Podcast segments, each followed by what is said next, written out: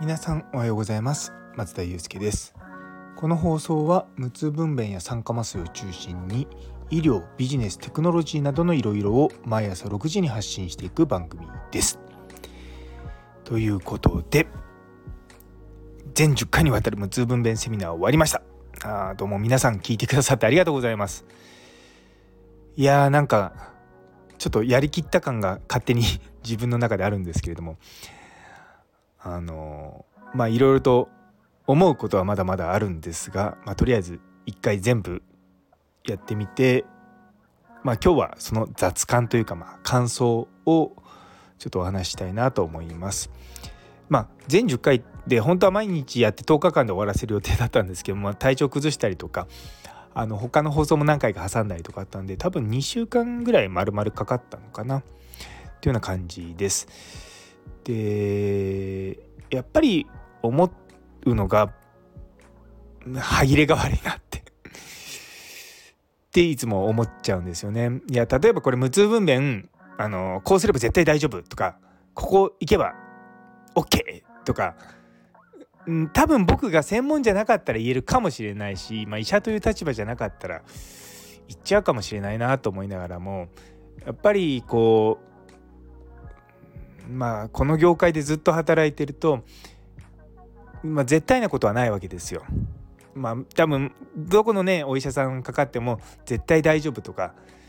ででも患者さんはねあの大丈夫ですよ安心してくださいって言葉を待ってるそこも分かってはいるんですが、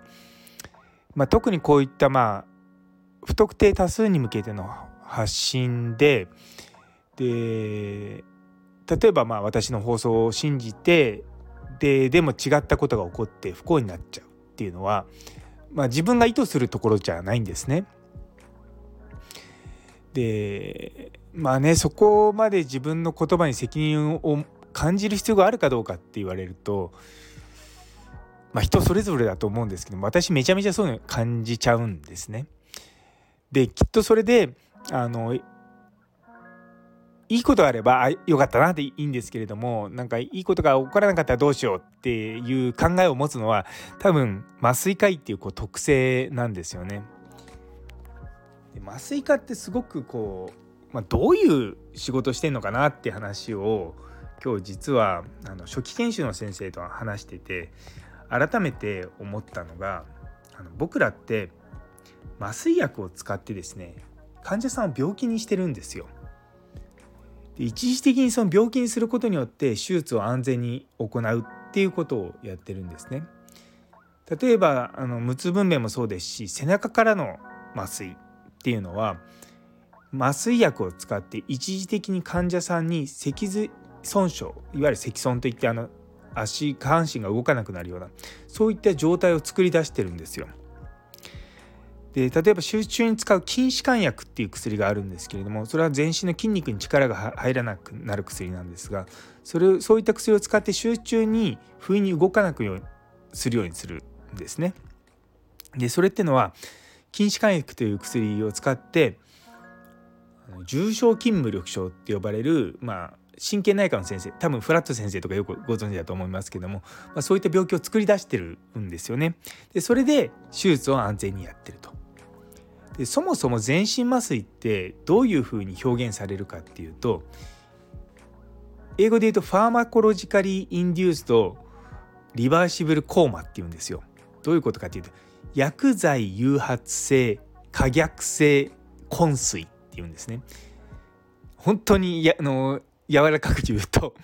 薬を使って一時的に昏睡状態にさせてる。で一時的ってことはそれは薬の効果が切れれば元に戻るってことなんですだからそういった状態なんですよね。なんでそういった薬をまあ言ってみれば健康なというかそのいったものが必要じゃない人に投与をしてで手術をしてでそこから元の状態に戻すっていうことをずっと繰り返しやってるんですね。だからそのもちろんその薬がどういうふうに効くのかっていうこともそうですしその人に対してその薬をそもそも使っていいのかっていうことを判断することもそうですし集中にどういうことが起こるのかとかまあ、そういったものいろんなことを想定しながら麻酔ってするんですね。で本当にあのもう僕この業界20年近くやってますけどもどんどんどんどんまあ経験が積まれていくとほとんど何も起こらなくなるんですよ。で何か起こる前にあ起こりそうだなと思って何らかの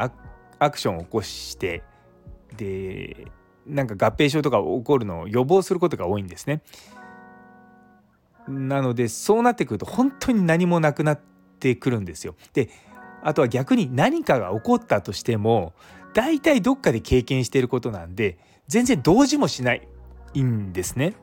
ああこういうのかとか思ってでしかもまあど逆に言うと同時ちゃうと良くないんですよ慌てるんで。なので常にやっぱま冷静でいることがすごく大事なのでまあはいと思いながら、まあ、最低限というか、まあ、ここだけ守っておけばとりあえず大丈夫っていうラインまでは、ま、許容して、まあ、落ち着いて対処をするっていう仕事なんですね。他の多分診療科の先生からすると、ね、内科の先生とかから見ると何が面白いのかよく分かんないかもしれないんですけども、まあ、麻酔科に来てる人たちはその自分がこう計画した麻酔がうまくいったりとかまあ、予想外のことが起こったとしてもそれでもまあ無事に患者さんを、まああの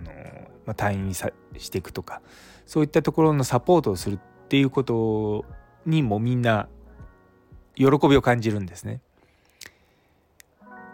なんで基本的にあのこの前の放送でも言いましたけれども「do not harm」って言ってあのなんか害があるようなことをしたくないっていう気持ちがめちゃめちゃ強いんですね。なんでこの情報発信も、まあ、どうしても情報発信をするという段階でその100人が聞いて100人とも有益とか100人とも大丈夫みたいな情報がないのも分かってはいるんですけども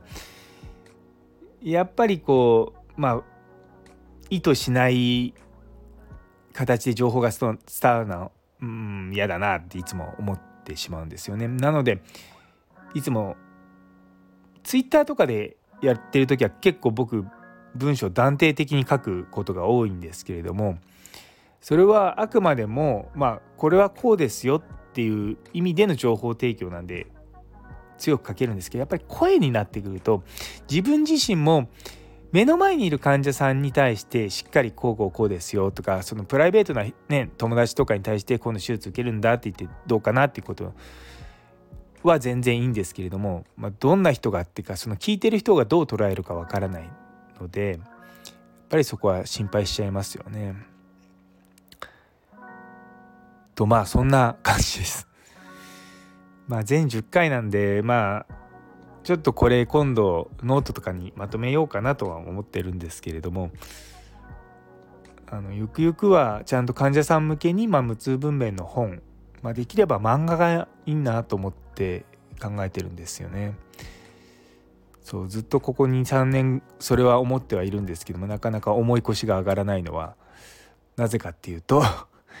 患者さんの方に情報がバーって広まって医療者側の方にまだその受け皿がないっていう状態を僕自身分かってるのでタイミングがちょっと難しいなって思ってます。あの一気に患者さんのニーズが爆発的に増えるとまあそれはそれで医療崩壊に近いことが起こってしまうのであのこの前の阪大の件もそうなんですがあの決して隠すつもりは全然ないですしただその必要か必要じゃないかっていうのがもうある程度多分無痛分娩っていう言葉自体を多分5年前よりは一般的になってるんですよね。でそれが実際僕らが診療していく中で無痛分娩を選択される妊患者さんが増えてるってところにつながってくると思うんですよ。でまあ保険とかいろんなことがこれからね検討されていく中でそうなんですよねだからそういったのも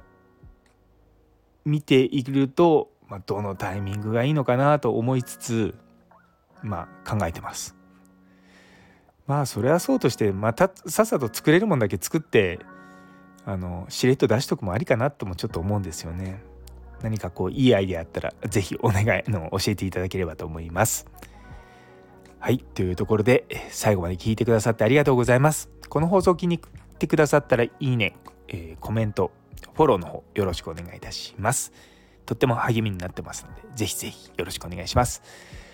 それでは皆様にとって今日という一日が素敵な一日になりますように。それではまた明日。